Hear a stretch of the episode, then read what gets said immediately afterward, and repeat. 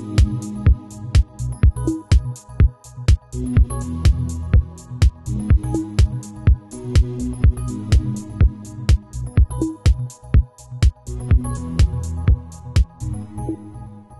och välkommen till oss emellan-podden igen. Idag är det fredag och ett nytt avsnitt och det är självklart jag, Joakim. Och jag, Elsa, som har bjudit in en gäst för att prata om någonting. Eh, idag så har vi ett väldigt tungt ämne som vi ska prata om. Vi ska nämligen prata om ätstörningar och fokus på anorexia. Eh, och det är väldigt skrämmande statistik på, på det här ämnet. Enligt eh, Kunskapscentrum för ätstörningar så är 100 000 i Sverige diagnostiserade med en ätstörning. Eh, och då är det alltså bara de som är diagnostiserade. Så att det finns ju liksom ingen exakt siffra och det är väldigt få som söker vård kontra hur många som faktiskt är drabbade. Så vi tänker att det här är någonting som nog de allra, allra flesta har varit påverkade av på något sätt. Att ha någon i sin omgivning som har varit påverkad av och därmed berörd. Eh, om. Precis, och så idag vår gäst är Ida. Hej och välkommen. Tack så mycket, hej. Och jag måste säga, jag, jag hittade Ida för att eh, jag läste din blogg. Precis. Eh, där du hade lagt upp en inspelning där du läste upp ett, ett blogginlägg om, om det här som var väldigt, väldigt berörande. Så när vi kom, kom fram till det här ämnet så visste jag direkt liksom att henne ska jag höra av mig till. Och nu sitter vi här. Superkul. Mm. Vill du berätta lite om dig själv bara lite kort? Absolut. Eh, mitt namn är Ida Gustafsson. Jag är 21 år, bor i Malmö. Eh, pluggar just nu. Eh, sjunger mycket på min fritid. Det är det jag gör. Det är det du gör. Ja. Ehm, och så har jag ehm, levt med en ganska grov ätstörning eh, 11 år av mitt liv. Eh, och ett par år av dessa har jag haft anorexia. Kan du inte prata lite om eh, hur det var, liksom hur det kom till lite grann? Hur början kändes för dig och så vidare? Absolut. Jag blev ju sjuk i en ätstörning när jag var 10 år. Eh, och det hela började med att eh, jag blev tillsagd att jag inte skulle äta vissa saker för att de inte var bra för mig. Um, och som vilken annan tioåring som helst så tar man ju åt sig av vad vuxna säger och vad vuxna gör och man ser upp till personer och så vidare. Mm. Um, och det började med att jag tog bort saker som godis, läsk, glass, de här typiska sakerna som kan anses vara lite förbjudna. Uh, och sen så fortsatte det med att uh, det växte fram ett väldigt stort kontrollbehov hos mig och jag började känna att jag aldrig riktigt var bra nog eller till lags och att det jag gjorde inte räckte. Eh, så jag fortsatte ta bort saker eh, i matväg då. Och till sist fanns det ju inte så mycket kvar. Och jag rasade i vikt. Jag eh, levde i den här eh, ätstörningsbubblan som man hamnar i och som är väldigt tydlig när man lever mitt i den. Ja, det blir väldigt onaturligt tänker jag när man är tio år gammal att plocka bort saker som man äter på folks födelsedagskalas liksom, eller som man Precis. har när man har sleepover med sina kompisar och kollar på Idol. Liksom. Man sitter ju där och käkar chips, eller det gör jag ju fortfarande. Men att, alltså jag tänker en tioårings värld så är det inte naturligt att plocka bort Nej. de sakerna om Nej. det inte finns en anledning Alltså om det inte finns typ en, eh, att man har diabetes eller någonting som gör att man inte Precis. kan. Um, så att Ja, det... Det, var, det var ju inte naturligt. Eh, alla i min omgivning, alla mina kompisar eh, satt hemma på fredagar och lördagskvällarna och käkade lite godis, tog en pizza med familjen, käkade chips och popcorn och mm. allt man nu äter som är gott. Nej, men jag tänkte på det också för jag menar, jag, vet, jag kommer ihåg när man hade så här godisförbud eller när man eh, testade sig, ja, om du inte äter godis på, på två månader kanske så kunde du få 500 kronor och göra någonting roligt för. Jag vet, jag hade de grejerna. Men jag tänker för dig var det liksom ett nej, nej ändå liksom. Mm, det var ju ett förbud. Det var ju liksom hela, hela min kropp, allt i min hjärna bara skrek nej liksom. Det var... Och det började när du var tio alltså? Ja. Och hur växte, hur lång tid, ehm, under hur lång tid växte det sen till den, alltså hur växte det och hur lång tid tog det? Gick det fort? Alltså för min del gick det ju inte så jättefort egentligen. För jag hade ju en ätstörning mellan eh, mellan jag var 10 och 14. Mm. Och först när jag var 14 blev det ju riktigt, riktigt illa. Mm. Eh, och då, då levde jag inte på mycket kan jag säga. Och det var ju fullt fokus. All min energi gick åt till att, till att äta så lite som möjligt och göra så mycket som möjligt. Eh, för att förbränna? Liksom. För att förbränna, för att gå ner i vikt. För att få den här kicken jag fick av att se siffrorna rasa på vågen. Mm. Ehm, det, var liksom, det var hela min värld. Det var det enda jag brydde mig om. Jag försakade allting annat. Jag var fruktansvärd mot människor i min omgivning. Jag behandlade folk illa. Jag, ehm, inte medvetet egentligen, utan det var det som hände och det var den konsekvensen. Det fick. Behandlar man sig själv illa så är det ju svårt att behandla andra bra. Precis. Alltså Mm. älskar man inte sig själv så är det svårt att älska andra. Och Ja. det är väldigt klassiskt sagt men det stämmer ju Mm. väldigt bra. Mm. Så gick man ju på den här lilla, lilla sparlagan som man hade kvar. Ehm, och det tog ju något extremt på humöret. Ja såklart, har man ingen energi så blir man ju odräglig Fruktansvärd. som person. Ja, men jag tänker bara på mig själv liksom. Jag vet när man, när man inte åt något. eh, Jag vet ett jätteroligt exempel när jag var ute och var liten. Vi cyklade massa när jag var liten. Och så cyklade vi alltid ut till en badplats uppe hos min pappa. Och när man inte åt något på en hel dag och bara tänker den energin när man skulle cykla hem och det kan ju varit en bra bit, stod 20 minuter, en halvtimme och cykla ungefär.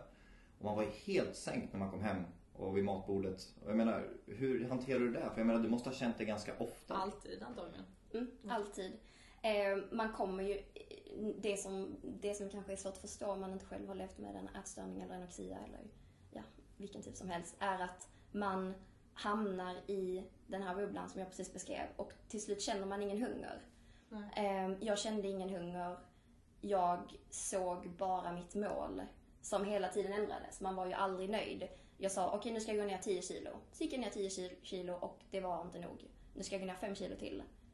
Alltså 10 kilo när man är 14 år gammal. Jag tänker när jag var 14, vad hände med kroppen då? Man börjar få höfter, Mm. man börjar få bröst. Eller liksom kvinnokroppen kickar ju in där någonstans. Ja.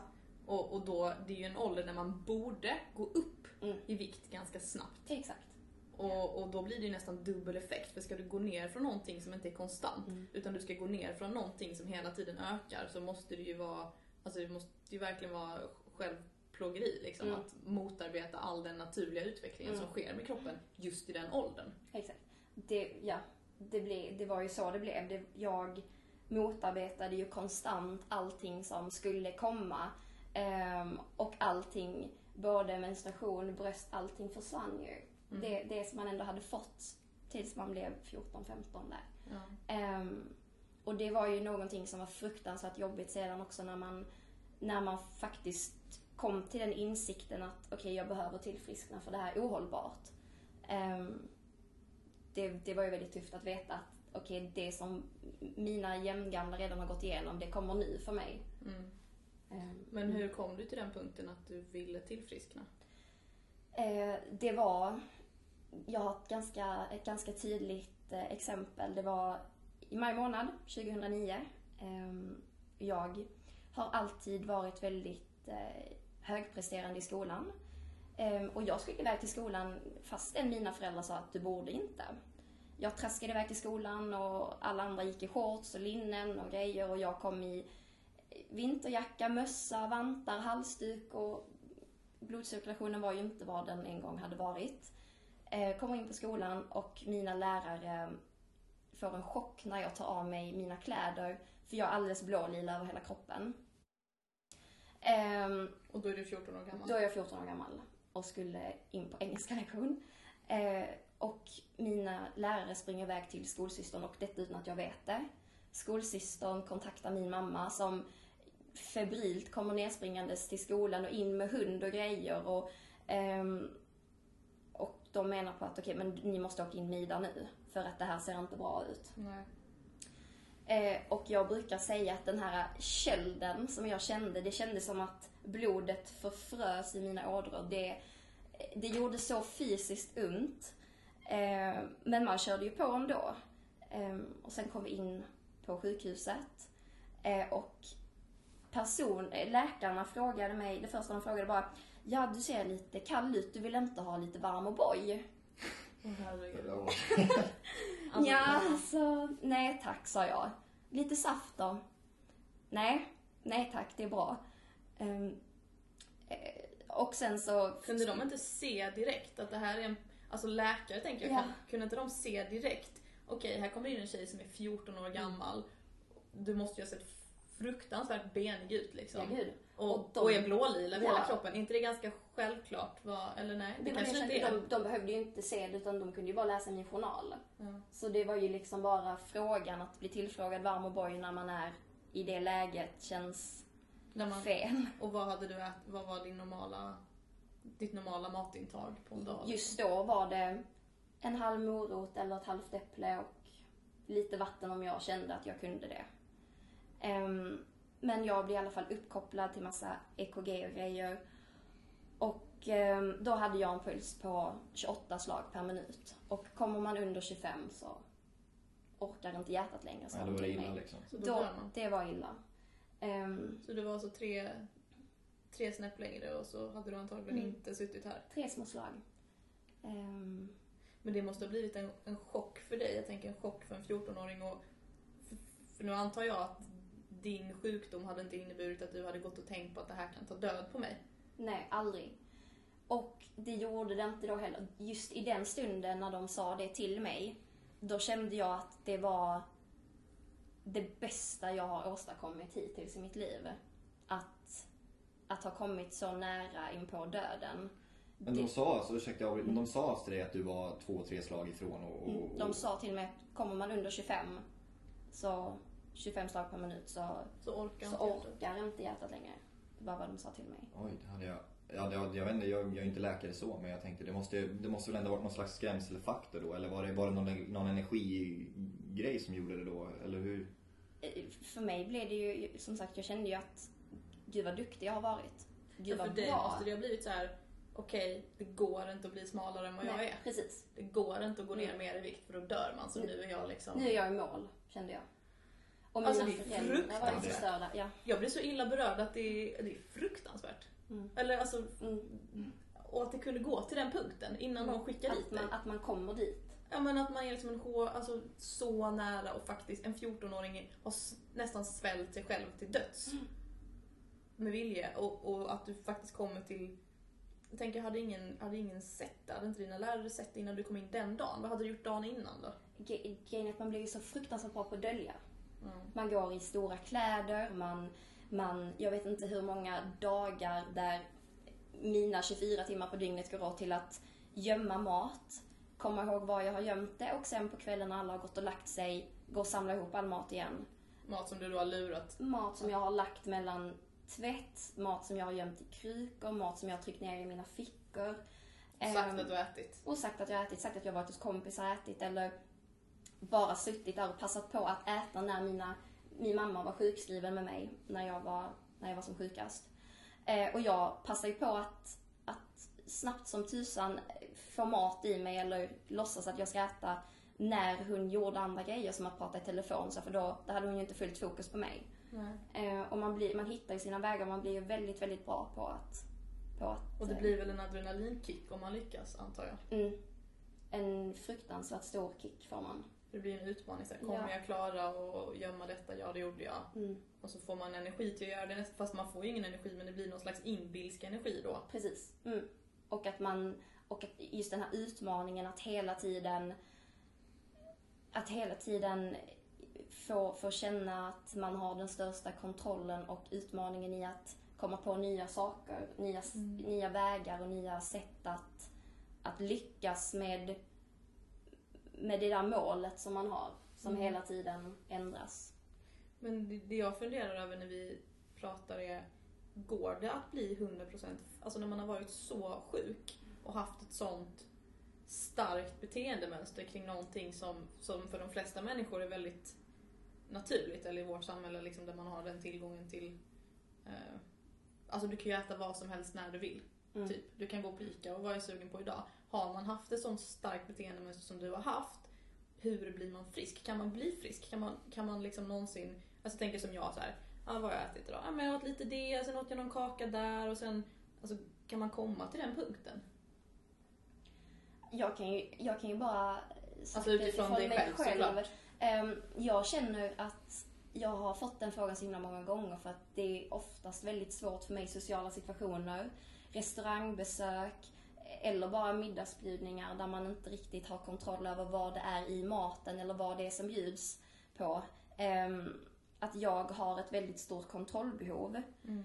Ehm, jag har en lista på saker jag kan äta fortfarande. Och den listan är inte jättelång. Ehm, men den listan håller mig ovanför vattenytan. Liksom. Jag överlever, jag håller min vikt. För att jag vet att på det, sätt, det sättet jag levde på innan, det var ohållbart. Mm. Ehm, och just det här att ha, att ha hälsan i behåll är ju jätteviktigt. Mm.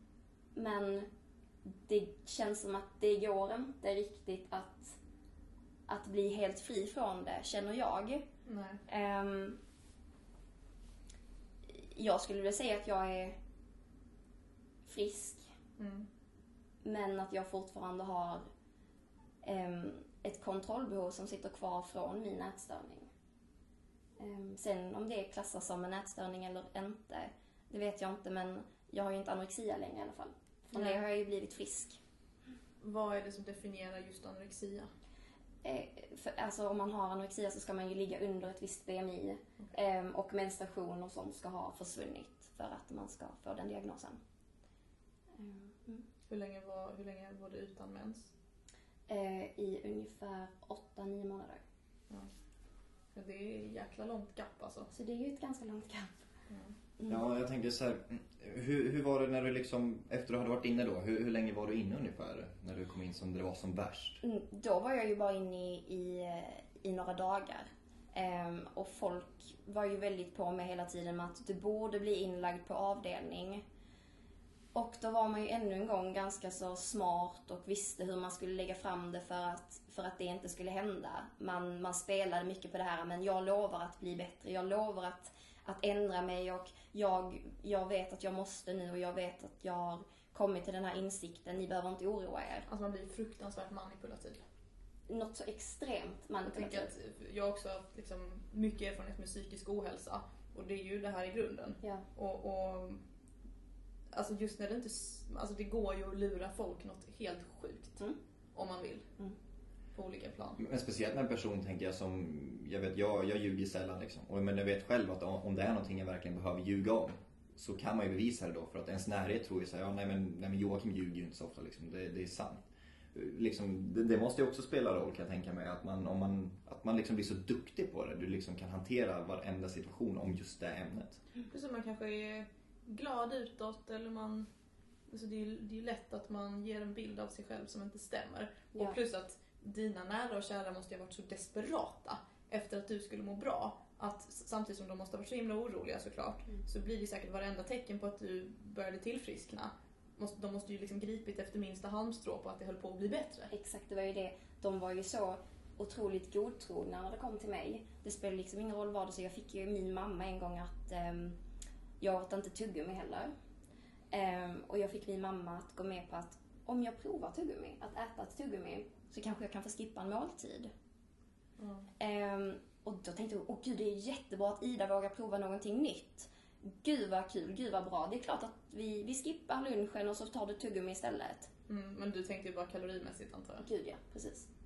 För det spelar inte dig någon... Ja. Så det vann ju jag på. Ja. Men i min mammas huvud så var det ju liksom ett tecken på att jag höll på att tillfriskna med tanke på att jag vågade prova någonting nytt.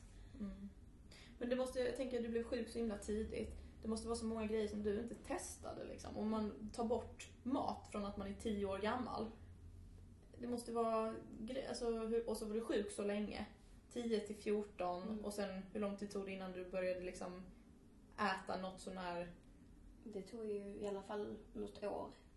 Mm. Just det här när man var i den här i, det här supersjuka stadiet liksom. Mm. Men som sagt, jag blev sjuk när jag var 10 så att en annan sån sak som, är, som man ofta stöter på i sociala situationer är det här med alkohol. Ja, Gud ja. jag har aldrig smakat en droppe alkohol i hela mitt liv. Ehm, Inte, aldrig, eh, inte ens smuttat på en cider liksom. Inte ens smittat på en cider, inte en droppe. Ehm, och det blir ju tufft ibland när folk liksom försöker trycka på där att eh, ja, men det är klart att du ska ha någonting och ska du inte ens dricka ett glas champagne på din bröllopsdag? Ja, har någon frågat det? Den frågan får man ofta. Oj. Och ska du inte dricka där och ska du inte dricka där? Och för mig, för mig är det en självklarhet att jag inte gör det nu. Och, och Ehm, och det, själva grejen att jag inte dricker den, varenda fest jag är på får jag samma fråga och det blir liksom kvällens samtalsämne. Ehm, men det, det kommer ju utav att jag har haft min ätstörning och den fick jag så tidigt och det var en förbjuden sak. På grund då av att alkohol är känt för att ha eh, hög kalorihalt? Precis. Mm. Och kanske att man tappar kontrollen? Eller får man tänka att om man har det här Ja. kontrollerade Mm. synen på sig själv och sitt liv, liksom, det Det kanske man inte vill tappa den. jättestora kontrollbehovet. Nej, Mm. precis. Nej, jag tänker på, alltså, för jag, om jag tänker en kväll, en fest när jag ska gå på och jag vet till exempel att jag ska jobba dagen efter eller någonting. Och då vet jag, nej men jag ska ta det lugnt och folk kan tjata då liksom. Nej men, nej men ta en öl eller två, det, det är ju ingen fara liksom. För det jag tänker ju på då är liksom hur, hur, jag vill inte bli för full och jag vill inte bli bakfull. Nej. För att det ska inte störa vad jag nu gör dagen efter. Men för dig liksom blir det en helt annan grej. Det har ju absolut ingenting med alkoholen överhuvudtaget att göra egentligen. Nej. Utan det är liksom bara kalorier. Mm. Och jag tänker det är nog inte många som tänker så. Nej. Nej. I, i alls det här sammanhanget liksom. Det blir ju den här Systembolaget-reklamen liksom, där alla sitter och hetsar. Mm. Ni vet den där de sitter runt ett bord och bara ta en kaka då, ta en kaka, Ja, det. ta en kaka då. Nej men nej, och det Ja, funkar ju det så. funkar så. Så du måste ju ha upplevt det massvis då tänker jag. Ja, gud. Hur många gånger som helst. Ehm, och det liksom spelar ingen roll om man säger men jag dricker inte. Ja, men lite kan du väl dricka? Nej men jag dricker faktiskt inte. Ehm, Folk har så svårt att greppa det Ja, och särskilt ja. då i vår ålder antar jag. Men är det så att det är vänner fortfarande idag som, som du umgås med ofta privat som fortfarande liksom ställer frågan? Och, eller är det så att det alltid är nya människor? Eller Nya människor. Det är alltid nya människor? de, de jag umgås med, de, de respekterar det fullständigt. De, de förstår ju varför också. Mm. Det är svårare när man träffar nya människor att behöva förklara sig. För varför ska man behöva förklara sig? Nej precis. Ehm, Kan du byta ifrån då eller blir det obekvämt? eh, då, då tror jag faktiskt att jag säger som det är. Mm. För att jag Gud eh, vad starkt. Känner att det blir lättast så. Mm. Faktiskt. Bra att ha den självrespekten. Mm. Att inte behöva komma på massa lögner för att, för Mm. att få andra att förstå. För att bara gynna andras Precis. alkoholnorm. Mm. Jag tänker det måste ha varit en- det måste ha blivit ännu jobbigare om du inte hade haft den självkänslan att kunna prata om det. Eh, Och liksom fortfarande dölja det liksom om när du går, man går på fester eller man, vad man nu än gör. Att folk Precis. reagerar och sen då kanske hitta på lögner för då blir det ju en lögn på en lögn igen. Mm. Som det var innan. Exakt. Och jag tror att jag har känt så ända sedan ganska tidigt i mitt sjukdomsförlopp att jag har valt att vara väldigt öppen med det jag går igenom. För att ämnet i sig är så himla tabubelagt och folk har väldigt mycket okunskap när det kommer till ätstörningar och anorexia och så vidare. Ja. Nej fortsätt, Ja, jag har. Ehm, och att jag då liksom har valt att, att prata om det, att berätta om det, att, att vara ärlig. Ehm, jag har ju bloggat länge och jag har bloggat mycket om det. Ehm, ja. Men jag tycker det är så himla starkt. Alltså det, det är verkligen, det inspirerar mig så himla mycket att, att vara mer öppen med det man har gått igenom. För folk får ju en annan förståelse för den. Man, ibland när jag berättar så här, nej men typ att jag har haft mycket problem med panikångestattacker så den här situationen vill inte jag hamna i. Nej. Och då kan folk, aha, men Mm. det förklarar ju en del om dig. Eller ditt beteende. Precis. Eller varför du gjorde så här. Och när jag lyssnade på, på din inspelning då i somras så blev jag verkligen så här jätteinspirerad och tänkte på det. Varför är inte jag mer så här med min bakgrund? För att det kommer bara gynna mig själv Mm. antagligen. Sen kan det ju ändå vara tufft att folk kanske frågar mycket och man, men man har ingen skyldighet att alltid svara. Nej, det är viktigt att ha i tankarna att man har ju aldrig någon skyldighet att behöva förklara sig. Eh, för mig har det varit lite en... Jag tror att det kom... Att anledningen till att jag var så öppen var att det blev en liten räddning för mig själv. Mm. Ehm, så länge jag var öppen med det så behövde jag inte hålla på med alla de här lögnerna och alla de här um, försöken att hitta vägar att dölja det jag går igenom. Utan jag, jag, kunde, jag kunde se på mig själv utifrån det stadiet jag befann mig i just precis då. Mm. Och då även våga ta hjälp. Mm. Men hur tänker du att man ska göra ifall... Hur, hur önskar du, när du blir hembjuden, jag bjuder hem dig på middag Ja. Och jag vet det här, jag Mm. vet att du har varit sjuk, jag vet att du har en lista på saker som, som du äter. Hur, hur hade du önskat att jag skulle göra? Hur, det här liksom, och det här har jag upplevt innan med andra kompisar som man vet har varit eller är sjuka. Hur ska jag lägga fram den här middagsplanen? Ska jag låta den personen bestämma mat eller ska jag bara tänka själv på att ta någonting nyttigt? Eller hur, hur önskar du att folk behandlar dig i en sån situation? Jag är alltid väldigt tacksam när folk frågar mig eller säger att så här hade jag tänkt eh, ha kvällen. Det här ska jag bjuda på. Passar det dig eller hur vill du ha det? Många gånger har jag tagit med mig min mat själv till mina kompisar för att, för att jag inte vill eh, vara till något besvär. Ehm, Men många gånger har mina kompisar även sett till att det har funnits alternativ för mig. Mm. Men att man, att man frågar, att man vågar fråga. Mm. Det, det är det viktigaste, att man inte... Det kan bli väldigt jobbigt för den personen som har en ätstörning ehm, om den kommer hem till en person och, och det är någonting som är bjudet liksom, som man kanske inte kan äta. Då är det helt enkelt bättre att bara våga ställa frågan. Ja, för det är, i, vanliga fall, jag har ju många vänner som är veganer och, och väldigt noga med det. Så när du säger det, det är så kul för att det har ju också med, med då gästvänlighet att göra. Liksom, som att Precis. man liksom bara vill ha vatten. Jag menar, det är ju bara jobbigt i sig. Liksom. Som en vanlig person för mig, om jag blir bjuden på någonting och man sätter sig och man ska bara dricka kaffe eller vad det nu är, så är det ingen som, liksom, som bjuder till utan man måste nästan fråga själv. Och det blir ju en pinsamhet i sig. Och sen då även känna det behovet. Jag kan tänka mig att det måste jo, men det bli... blir tabubelagt. Alltså det här är ju ett ämne som är tabu. Jag tänker så här till exempel det här med vegan. Och då får man, då, de är ofta så. Ja, nej men jag äter detta, detta, detta. Och då kan man prata om det. Men just det här blir ju sånt ämne som är så tabubelagt att man kanske inte vågar, man vill fråga så här. Ja.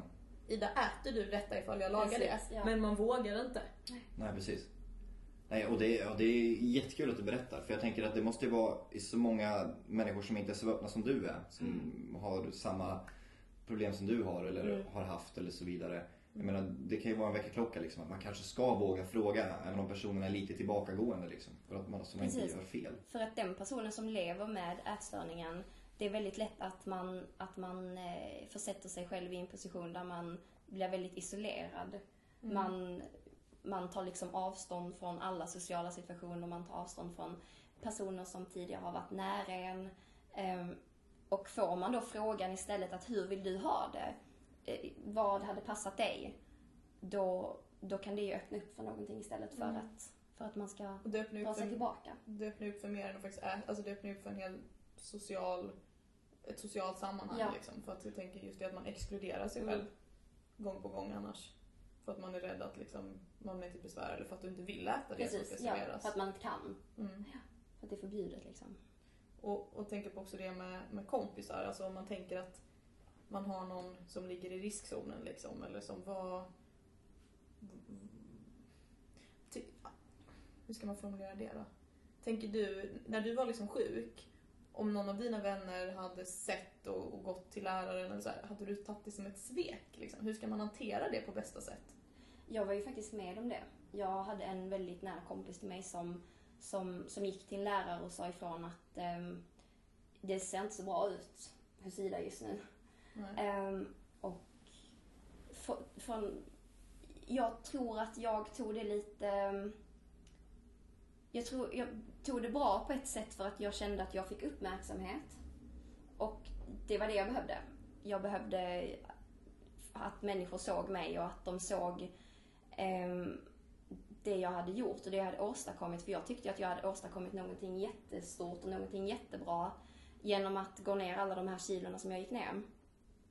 Medans jag tog det som ett svek för att personen inte kom till mig först. Ehm, Mm. Och det är väl just det för att den här personen kanske inte vågade ta upp det med dig för att det är så, känns som en ja, men tabu. Alltså att man inte... Det är svårt att prata om, man vill inte trampa på några tår. Samtidigt så måste ju personen ha varit jätteorolig. mm, Ja men precis, jag menar re- reaktionen från din vän kan ju vara som om hon hade tagit upp det eller han tagit upp det med dig. Så hade du kunnat bli jättearg liksom. Nej det skulle du verkligen inte göra. Och Det hade kunnat bli en, en, att er vänskap hade kunnat drabbas på grund av den situationen. mm, Och det kan jag tänka mig är en hemsk situation att sitta i. Mm. ja, exakt. Ja, det hade kunnat tas hur som helst beroende på, beroende på vem det är som, vem man är som person och så ju. Ehm, jag har ju som sagt, som jag sa, varit väldigt öppen med det hela tiden. Men det finns ju personer som, som går in i sig själv mycket mer och som, som var, där det Blir mer svårt. Precis. Men, och, och någonting som jag tycker är lite obehagligt med den här typen av psykisk ohälsa, liksom, eller med all typ av psykisk ohälsa egentligen, men att man nog ofta också ser på ätstörningar eh, som att det är en tonårsgrej. Och det är det ofta. Det är väldigt många som drabbas i tonåren. Men det är många som, alltså också då, typ gymnasiet. Alltså jag tänker, när jag gick i högstadiet, ja men då var det eh, några personer som jag liksom vet att, att eh, det blev väldigt eh, illa för. Men det är även sen när man är 20, 25, 35, alltså det, det kan ju hänga i alltid. Det, fin- det är ju alltid folk som trillar dit och, och egentligen så spelar det liksom ingen roll var i livet man står. Eh, och att, att man ska vara uppmärksam alltid. Jag tänker så här. Gymnasiet, klassiskt. Högstadiet, klassiskt. Mm. Du var väldigt ung. Mm. Ja, jag var ju väldigt, väldigt ung. Sen finns det väl de som är kanske äldre än målgruppen generellt. Men det är ju inte sällan man går förbi någon på stan som är typ 45 och tänker att oj, Ja. oj liksom. Mm.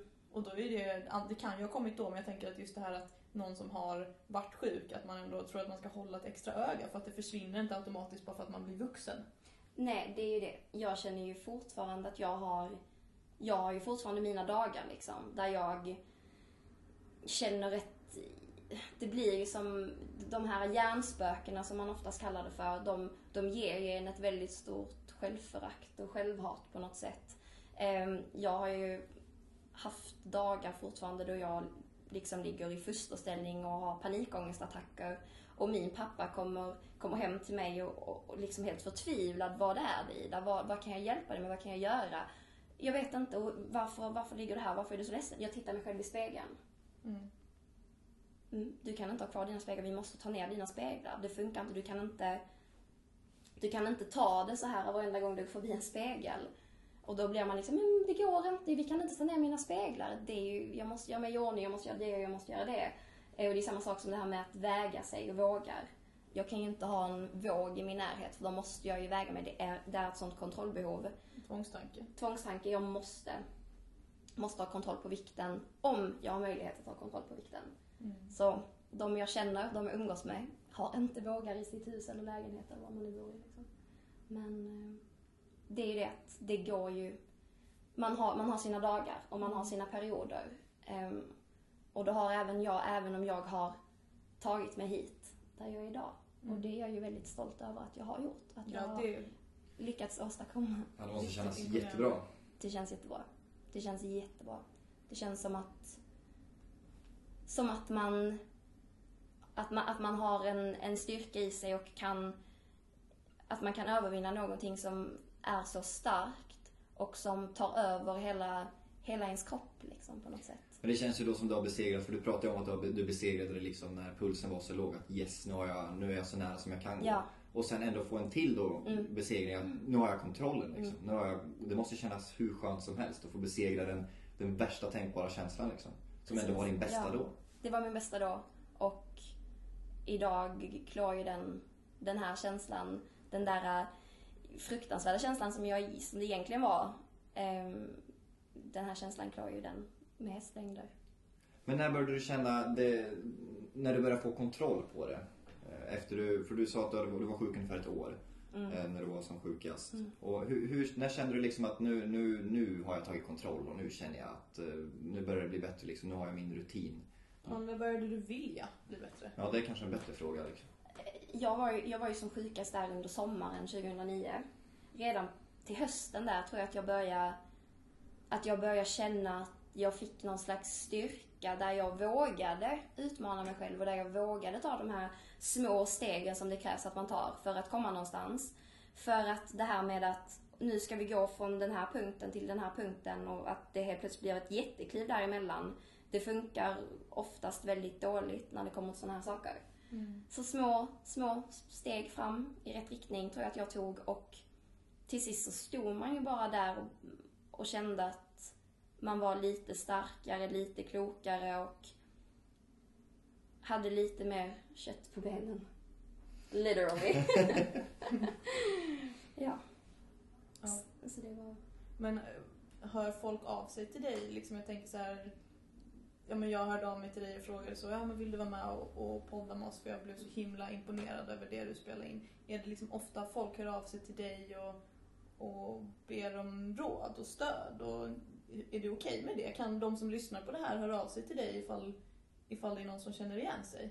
Jag har faktiskt någonting som jag har varit väldigt rörd över många gånger. Att det har varit ganska många som har tagit kontakt med mig, skrivit till mig, kommit fram och pratat med mig och, och liksom hört av sig och frågat om hjälp eller om stöd eller om frågor som de har undrat över. Eller hur var det för dig här? Vad gjorde du för att komma dit där idag? Och för mig känns det så himla bra att kunna vara till hjälp. Um, för att jag känner att jag kan vara till hjälp. Jag känner att jag har tagit mig en väldigt, väldigt bra bit på vägen. Jag känner att jag har fått en styrka i mig själv och mycket erfarenhet. Och jag vet vad det handlar om. Jag vet ju vad, jag vet ju vad man går igenom. Jag vet vad som känns. Um, jag vet hur ont det gör. Jag vet hur tufft det är. Um, men jag vet också hur bra det känns när man, när man tar sig ur saker steg för steg. Ehm, och att det inte känns så förjävligt som det... Det kommer inte alltid kännas så. Det kommer inte alltid kännas förjävligt för det blir bra. Men det känner man inte när man är mitt i det. Nej. Då känns det som den största omöjligheten i världen. Ja. Det, och det är det som är när man ska prata med någon som tänker jag egentligen oavsett om det är en ätstörning eller om det är någon annan, liksom, något annat psykiskt. För blir någon sjuk och bryter benet. Mm, Ja, jag förstår, det gör skitont. precis. Men det kommer läka, det här kommer bli ett helt ben och du kommer kunna gå igen. Mm. Men det går inte riktigt att säga så.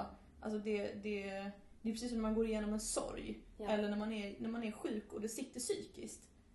Alltså då tror man ju att det aldrig ska bli bättre. Mm. Det känns ju så. Det känns så. Det känns, för det är någonting som för det första inte syns. För det andra så vet man inte riktigt vad man ska göra. Mm. Man får testa sig fram och man får ehm, ta det pö om pö. Men man ska inte vara rädd för att ta hjälp. Ehm, man ska inte vara rädd för att berätta för folk vad man går igenom, att vara öppen med det. För det hjälper en. Och vill man höra av sig till mig så är det helt okej. Ehm, jag finns här och jag ställer mer än gärna upp. För att jag vet, jag vet vad man går igenom när man går igenom det och jag vet hur det känns. Mm. Känns det tungt för dig att ha, alltså tänk så här, du har det här i bagaget liksom och du är eh, öppen och jävligt stark som har tagit dig dit och som kan prata om det. Alltså det är ju nog vanligare än vad man tror att man har en liknande historia i bagaget som du har men att man själv sätter locket på för att det känns tabu. Men liksom hur, eh, hur upplever du att det är att, att leva med det bagaget? Liksom? Är det någonting som kan kännas tungt eller är det någonting som du känner så att nej men det här är någonting som, eller såklart det är någonting som har gjort dig till den du är idag. Mm. Men finns det någonstans en, en acceptans som är svår att hitta ibland liksom? jag, det jag känner det är att människor har väldigt svårt att förstå vad det är man har gått igenom. Mm. Ehm, människor vet inte riktigt vad man snackar om. De bara, men det var väl bara att börja äta igen eller hur, hur var det? Och det är inte riktigt så det funkar. Detta är en sjukdom, det är inte ett, ett val man gör på egen hand. Ehm, och det är jätteviktigt för människor som i omgivningen och människor i samhället att förstå att, att det är en sjukdom. Ehm, men sen så känner jag en, själv en, en väldigt stor stolthet att jag har kunnat ta mig igenom någonting som är så starkt och någonting som är tungt och svårt. Mm. Ehm, och att jag idag kan känna den styrkan att, att prata om det och vara öppen om det och att... Och det är verkligen så folk borde se på det för jag kan känna så att ehm, jag ofta är oärlig med Ja men med min bakgrund. Mm. Eh, om, om jag skulle liksom, alltså jag döljer det så här, ja men jag, Eh, jag kan dölja att jag har varit jättedeprimerad liksom. Jag kan dölja att jag har varit suicid och alltså så här, men, men nu någonstans när jag pratar med dig så känner jag så här. Fan folk borde ju se på mig och att jag har gått igenom det och tagit mig ur det. Som att, ja men hon Elsa, hon är en jävligt stark person för hon har trillat dit och sen faktiskt tagit sig till helt andra sidan. Uh, och jag är så imponerad över att du kan se det tänket. För jag tänker att andra kanske ser det lätt. Men det är svårt när man själv är personen som har det, den bakgrunden eller liksom har det bagaget att själv se på det. Alltså jag tycker det är så himla inspirerande. Ja, tack! Jag blir så himla liksom... Ja, det är så spännande att höra.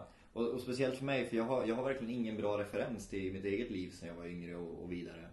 Och, ehm, och det är intressant att höra, för jag vet, sen kan det ju vara så att mina vänner som jag lärde känna kan ha haft utan, utan att nämna det och varit så öppen som du har varit. Precis. Och det är så kul att reflektera och det, ja, jag, vet inte, jag är också jätteimponerad över det här och det är kul att höra att det faktiskt går så bra som det gör. Ja, nej men det, det, det är skönt att, att vara på banan igen och det är jätteskönt att ha kommit hit. Ehm, men som sagt, det är tufft och det har varit jättetufft. Och det är, det är någonting som måste talas om. Det är någonting som, som folk måste få upp ögonen för. Det är någonting som, som folk måste få en förståelse för. Mm. Ja, För det enda gången jag fick höra om det här, så när jag tänker efter, sen kan det ju vara så att jag har glömt det också, absolut. Men det är ju från biologilektionen. Man pratar om eh, olika delar liksom, och i högstadiet. Jag tror jag inte hade någonting i gymnasiet om, om anorexi överhuvudtaget. Nej. Inte vad jag kan komma ihåg. Jag undrar, nej precis, nej det att du inte haft i skolan, men jag undrar också för för mig är det här ett så himla nära ämne. Mm. Alltså nu, nu har jag inte pratat så öppet med någon som jag gör med dig. Ehm, också för att jag har varit rädd att fråga. Ja. Men, ehm, ja men som sagt man vet liksom eh, en handfull vänner eller bekanta som har trillat dit och, och, och jag undrar Jocke om det är för att jag är tjej och du är kille, att det är så många fler tjejer som blir drabbade eller om det är en myt. Ja, för det, sen tror jag det har att vä- välja med vilka vänner du har eh, och vilken omgivning du är i. Jo Eh, såklart. Det, det spelar ju stor roll såklart. Och, eh, för jag har väldigt mycket, jag har inte så att jag umgås bara med killar liksom. Jag Nej. umgås väldigt mycket mer med tjejer, speciellt idag och även förr. Vi var liksom ett väldigt Mm. blandat gäng så. Men sen var det väl då att under, under den tiden så hade, hade vi ingen som hade de problemen. Det fanns, det fanns ju andra problem. Mm. Och så kan det vara så att de problemen tog över just det problemet. Mm. Och, Och för mig är det så bekant liksom. Och, och, eller att det, alltid, det har liksom funnits runt omkring mig sen mellanstadiet, högstadiet. Liksom att, ehm, ja, men att man har förstått att den personen och sen har man fått höra av någon att ja, men den personen. Och det är också så mycket, och det är också lite fel att det blir den här djungeltrumman. Liksom. Mm. du har hört att hon är sjuk eh, där liksom, och så är det någon man typ har sett på i skolkatalogen. Liksom. Ja, men, men det är ju just det här med att det är tabu. Mm. Men och, och någonting jag tänker på nu, är det så att du får höra ibland att så här, men det är en självförvållad sjukdom? Många gånger. Så himla många gånger jag får höra att eh, fast det har du ju valt själv. Det var ju ditt eget val att sluta äta. Det var ditt eget val att, att, eh, att ta till dig av det du kände. Men, men det var det ju aldrig. För jag som tioåring hade ju inte valt att svälta mig själv om, Nej. om jag liksom hade haft... Nej, det alltså bara den meningen, Ja, jag som tioåring hade valt, alltså det, Mm. Blir- det är en bisarr, bara meningen gör ju att man, men det känns ju verkligen då som att folk verkligen inte har någon koll eller är outbildade eller bara är ointresserade av det liksom. Som- Precis. Eller typ egoister liksom. Som jag menar, vad fan, det är ju... Och hur många gånger man hör det här också att vad duktig du är. För att samhället målar upp en bild av att man är väldigt duktig när man, när man äter på ett visst sätt. mm, man kan hålla sin vikt. Att man kan hålla sin vikt och att man, att man är på ett visst sätt. Och, och det blir så himla fel för mig. Det är en sån sak som jag faktiskt kan bli arg för. Jag brukar inte ofta bli arg, men den, den saken blir jag arg för när, när, när jag äter någonting och de jag umgås med äter något helt annat. Och de bara alltså Ida, jag, jag önskar att jag var mer som dig. Du är så himla duktig. Men jag är ju inte duktig. Hur tänker man när man Ja. lägger den kommentaren? Jag vet inte. Nej. Men det blir så fel. Frågan är ju då om de inte vet hur de ska hantera det då. Det är väl lite så jag kanske tänker då. Mm. Att de då så här känner att ja men nu, jag borde vara som dig. Men vadå vara som dig? Liksom? Mm. Du har ju varit sjuk liksom. Är, Precis. du, du vill ju att de inte ska vara som dig så Nej, långt ifrån. det är de som är duktiga. Ja. Nej, det Om är man ju... nu ska se det så. Nej men.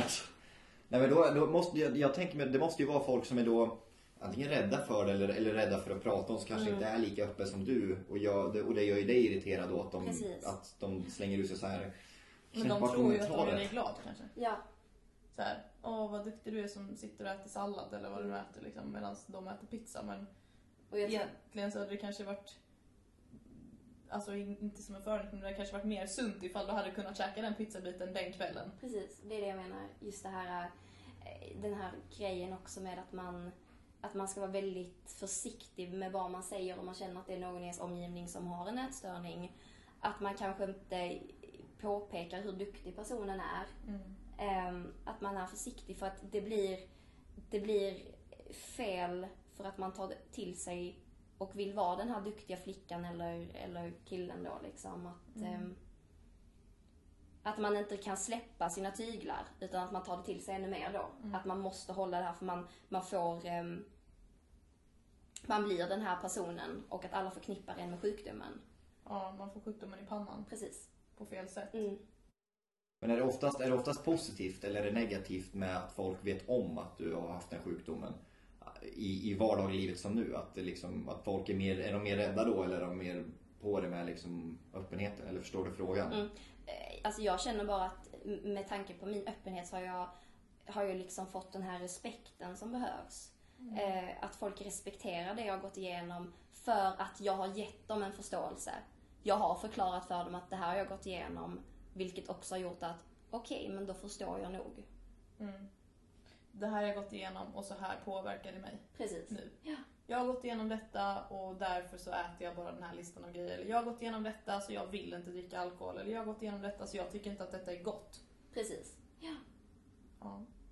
Och att, man, att det kanske krävs att man ger personen en förståelse för att man sedan ska kunna få det här lugnet på något sätt och den här tryggheten och respekten em, som gör att man, att man inte isolerar sig själv. Så, som man kan göra om man inte vågar.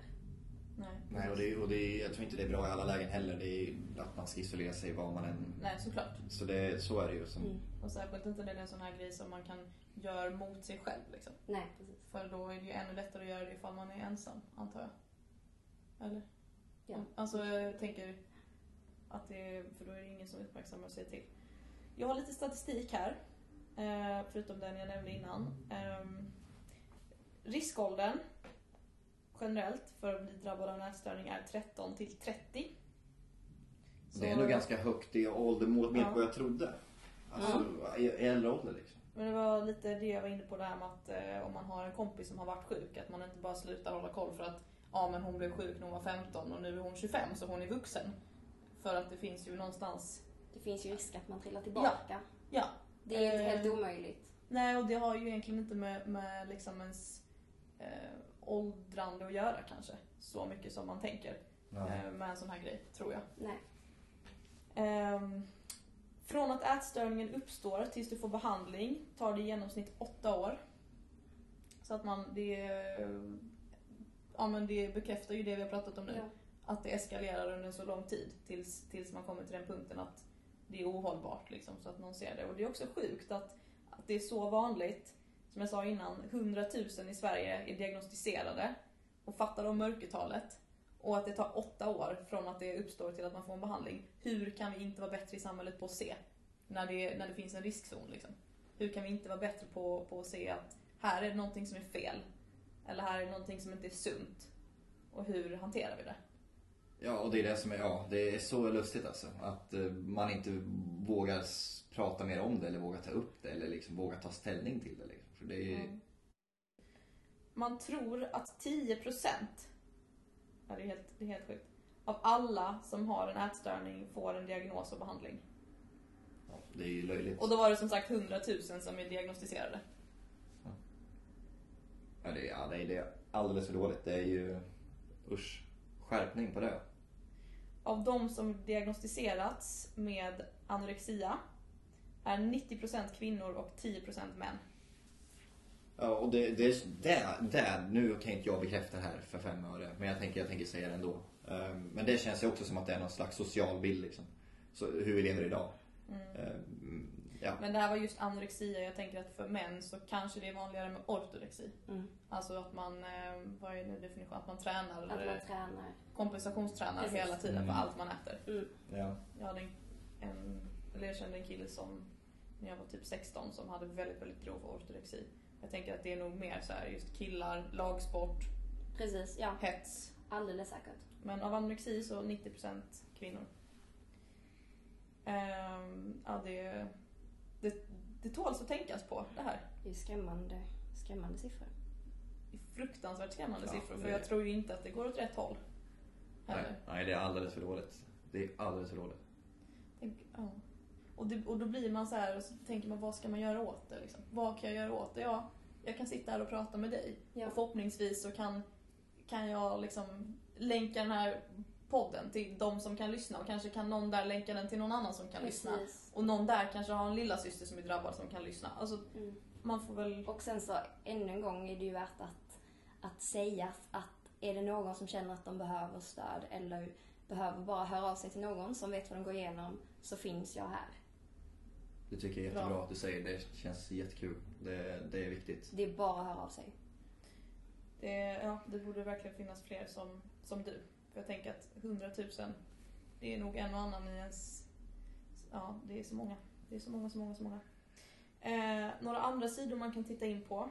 Eh, både om man är drabbad själv och man inte vet om man har en ätstörning. Man kan göra efterforskning eh, där det står om behandlingar. Eh, eller om man är anhörig så finns det stöd. Eh, Kunskapscentrum för ätstörningar. KÄTS. Googla det.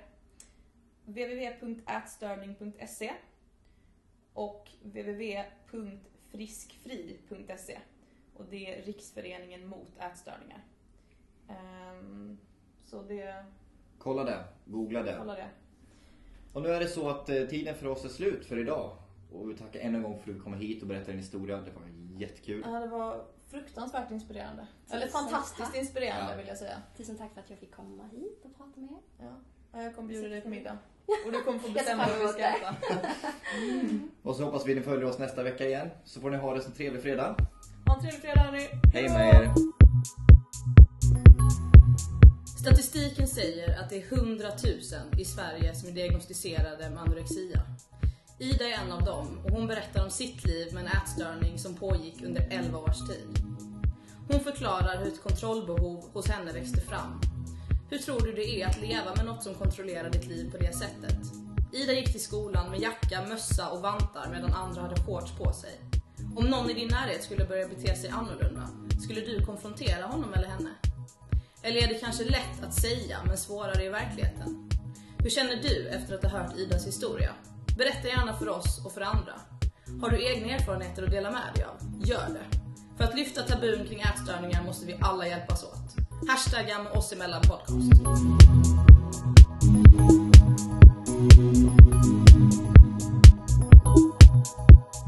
Mm.